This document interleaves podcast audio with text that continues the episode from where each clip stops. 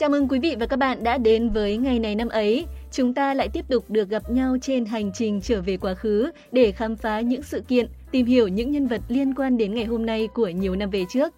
Quá khứ và hiện tại luôn được nối với nhau bởi sợi dây mơ hồ nhưng rất vững chắc, đó là thời gian.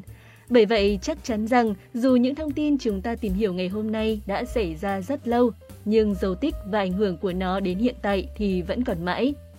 Hy vọng rằng chỉ với khoảng thời gian rất ngắn ngủi của một số phát sóng, ngày này năm mới sẽ có thể mang đến cho các bạn những điều bổ ích, lý thú hoặc đơn giản chỉ là những phút giây thư giãn.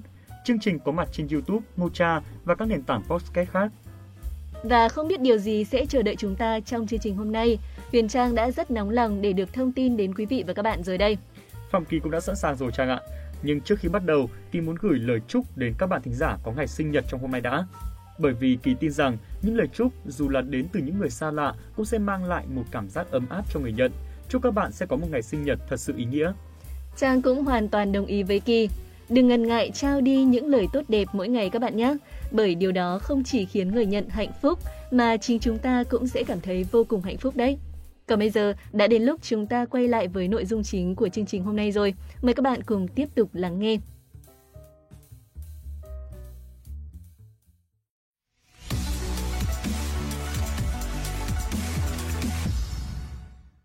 Mở đầu sẽ là một thông tin tại Việt Nam. Quý vị và các bạn thân mến, ngày 3 tháng 3 năm 1497 là ngày mất của vua Lê Thánh Tông, hoàng đế thứ năm của nhà Lê Sơ nước Đại Việt trong lịch sử Việt Nam. Ông trị vì từ ngày 26 tháng 6 năm 1460 đến khi qua đời năm 1497, tổng cộng 37 năm, là vị hoàng đế trị vì lâu nhất thời hậu Lê, giai đoạn Lê Sơ trong lịch sử Việt Nam. Thời kỳ của ông được đánh dấu bởi sự hưng thịnh của nhà hậu Lê nói riêng và chế độ phong kiến Việt Nam nói chung với tên gọi Hồng Đức Thịnh Thế. Lê Thánh Tông tên thật là Lê Tư Thành, là con thứ tư của Lê Thái Tông. Cuối năm 1442, hoàng đế Thái Tông mất, thái tử Lê Băng Cơ lên ngôi, tức Lê Nhân Tông. Phong Tư Thành làm Bình Nguyên Vương. Năm 1459, người con cả của Thái Tông là Lê Nghi Dân đột nhập cung cấm giết vua Nhân Tông. Nghi Dân tự lập làm vua, cải phong Tư Thành làm gia vương. Nghi Dân chỉ ở ngôi được 8 tháng. Ngày 6 tháng 6 năm âm lịch 1460, các tể phụ Nguyễn Xí, Đinh Liệt làm binh biến, bức tử Nghi Dân. Hai ngày sau, họ bàn nhau đón Tư Thành nối ngôi. Lê Thánh Tông lên ngôi hoàng đế, xưng làm thiên nam động chủ, đặt niên hiệu là Quang Thuận, sau đổi thành Hồng Đức.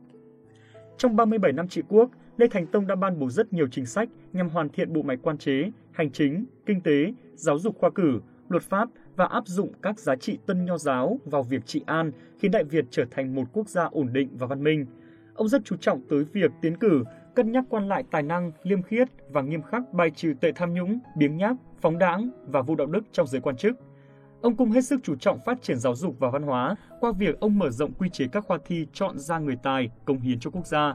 Phan Huy Chú từng nhận xét, khoa cử các đời, thịnh nhất là đời Hồng Đức. Bản thân nhà vua cũng là một người ưa chuộng học vấn, thích ngâm thơ, nghiên cứu và luận bàn kinh sử nho gia. Ước tính ông có hàng ngàn sáng tác bằng chữ Hán và chữ Nôm. Trong đó, thơ chữ Hán ngày nay còn tới hơn 350 bài.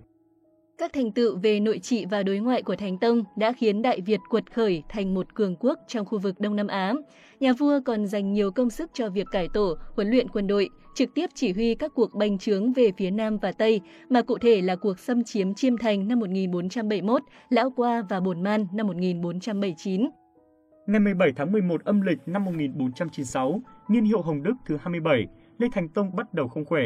Trong một thời gian sau đó, ông vẫn xét đoán việc chính sự. Đến ngày 29 tháng 1 âm lịch, tức ngày mùng 2 tháng 3 dương lịch năm 1497, bệnh tình của ông bất ngờ trở nặng. Nhà vua ngồi tựa ghế ngọc, chỉ định Hoàng Thái tử Lê Tranh kế nghiệp. Giờ thì ngày hôm sau, 30 tháng 1 âm lịch, tức ngày mùng 3 tháng 3 dương lịch, Lê Thành Tông qua đời ở Điện Bảo Quang, hưởng dương 56 tuổi.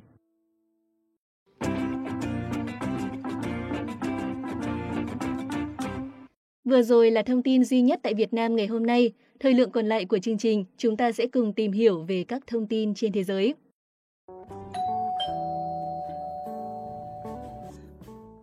Quý vị và các bạn thân mến, Arthur Anton Coimbra sinh ngày 3 tháng 3 năm 1953, được biết đến với cái tên Zico, là một cựu cầu thủ và huấn luyện viên bóng đá người Brazil, có biệt danh là Pele Trắng ông được coi là một trong những cầu thủ dê dắt và săn bàn xuất chúng nhất trong bóng đá và là một trong những cầu thủ xuất sắc nhất của thập niên 1980.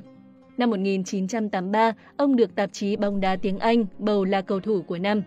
Năm 2004, Pele bầu ông là một trong 125 huyền thoại sống của bóng đá thế giới trong FIFA 100. Zico đã tham dự 3 kỳ World Cup các năm 1978, 1982 và 1986. Ông ghi được 66 bàn thắng trong 88 trận cho đội tuyển quốc gia dù chưa một lần vô địch World Cup.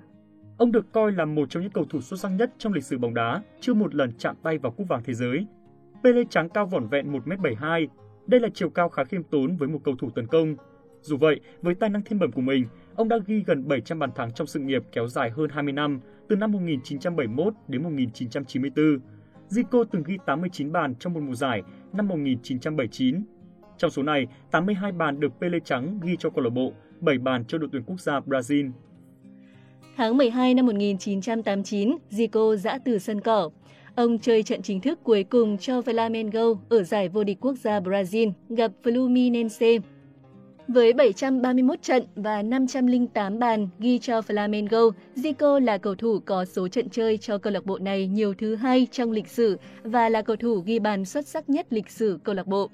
Sau khoảng một năm đảm nhận cương vị Bộ trưởng Thể thao Brazil, Zico rút lại quyết định treo giày Tháng 5 năm 1991, cầu thủ đã 38 tuổi này nhận lời mời sang Nhật Bản chơi cho Sumitomo Metal với sứ mệnh độc nhất vô nhị là đóng góp ảnh hưởng của mình cho sự phát triển bóng đá ở Nhật Bản. Lúc này, Zico tiếp tục có những thành tích đáng nể trong màu áo câu lạc bộ Nhật Bản.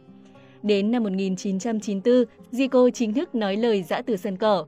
Ông chuyển sang công tác huấn luyện Zico đã dẫn dắt đội tuyển bóng đá quốc gia Nhật Bản từ năm 2002 đến năm 2006, tham dự World Cup năm 2006 và vô địch Asian Cup năm 2004.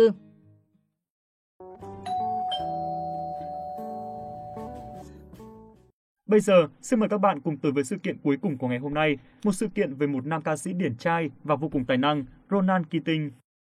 Ronan Keating là một trong những ca sĩ mà Trang rất thích bởi giọng ca trầm ấm nam tính, Đặc biệt là ca khúc When You Say Nothing at All rất ý nghĩa, từng được sử dụng trong một bộ phim mà Trang cũng rất thích, đó là Notting Hill. Trang am hiểu vậy thì Kỳ sẽ nhường Trang giới thiệu trước về anh chàng ca sĩ nổi tiếng này nhé. Nhất trí. Quý vị và các bạn thân mến, Ronan Patrick John Keating sinh ngày 3 tháng 3 năm 1977, người gốc Ireland, được biết đến như một chuyên gia ghi âm nhạc pop, ca sĩ, nhạc sĩ và nhà từ thiện nhưng ít ai biết rằng, trước khi nổi tiếng, Ronan Keating từng là một vận động viên điền kinh. Anh đã đại diện cho Ireland trong một số giải đấu và chiến thắng ở nội dung 200m giải điền kinh U13 toàn Ireland. Keating cũng đã từng tham gia thử giọng tại chương trình truyền hình Star in JI. Keating lần đầu xuất hiện năm 1994 cùng với Kate Duffy, Mickey Graham, Shane Link và Stephen Gately, năm ca sĩ của nhóm nhạc Boyzone sự nghiệp solo của anh bắt đầu vào năm 1999 và anh đã thu được 6 album studio. Song for My Mother và Winter Song là hai album gần nhất của anh, được phát hành trong năm 2009. Keating đã đạt được sự chú ý trên toàn thế giới với bài hát When You Say Nothing at All được dùng làm nhạc nền trong bộ phim Notting Hill và đạt vị trí số 1 trong nhiều bảng xếp hạng. Bài hát solo của anh bán được hơn 20 triệu bản trên toàn thế giới Phát hành vào năm 1988, nhưng đến năm 1999, ca khúc đồng quê này mới thực sự được biết đến rộng rãi qua bản cover của Ronan Keating. Trải qua 34 năm, ca khúc này đã làm mê hoặc biết bao trái tim các thế hệ nghe nhạc. Giai điệu ngọt ngào cộng với ca từ vô cùng lãng mạn đã giúp When You Say Nothing at All luôn có mặt trong playlist những bản tình ca nổi tiếng của thế giới. Tháng 9 năm 2009, Ronan Keating đã đến Việt Nam lần đầu tiên một năm sau đó, anh trở lại và hát trong chung kết Miss Earth năm 2010 diễn ra vào ngày 4 tháng 12 năm 2010 tại Vinpearl, Nha Trang. Ngoài ra, Keating cũng được biết đến như một nhà vận động từ thiện. Đáng chú ý nhất là cho quỹ Marie Keating Foundation, một trong những tổ chức giúp nâng cao nhận thức về bệnh ung thư vú. Nó được đặt theo tên của mẹ Ronan, người đã mất vì căn bệnh này. Về gia đình, ngôi sao 44 tuổi có 3 người con với vợ đầu là Jax, Missy và Ali. Ở cuộc hôn nhân thứ hai, nam ca sĩ có con trai Cooper và con gái Coco. Đến thời điểm hiện tại, Keating gần như không còn hoạt động âm nhạc nào đáng chú ý. Thông tin các bạn vừa lắng nghe cũng đã kết thúc chương trình ngày này năm ấy hôm nay. Nếu yêu thích chương trình, các bạn hãy bấm đăng ký kênh để không bỏ lỡ các số phát sóng hàng ngày nhé. Huyền Trang và Phạm Kỳ xin chào tạm biệt và hẹn gặp lại vào ngày mai.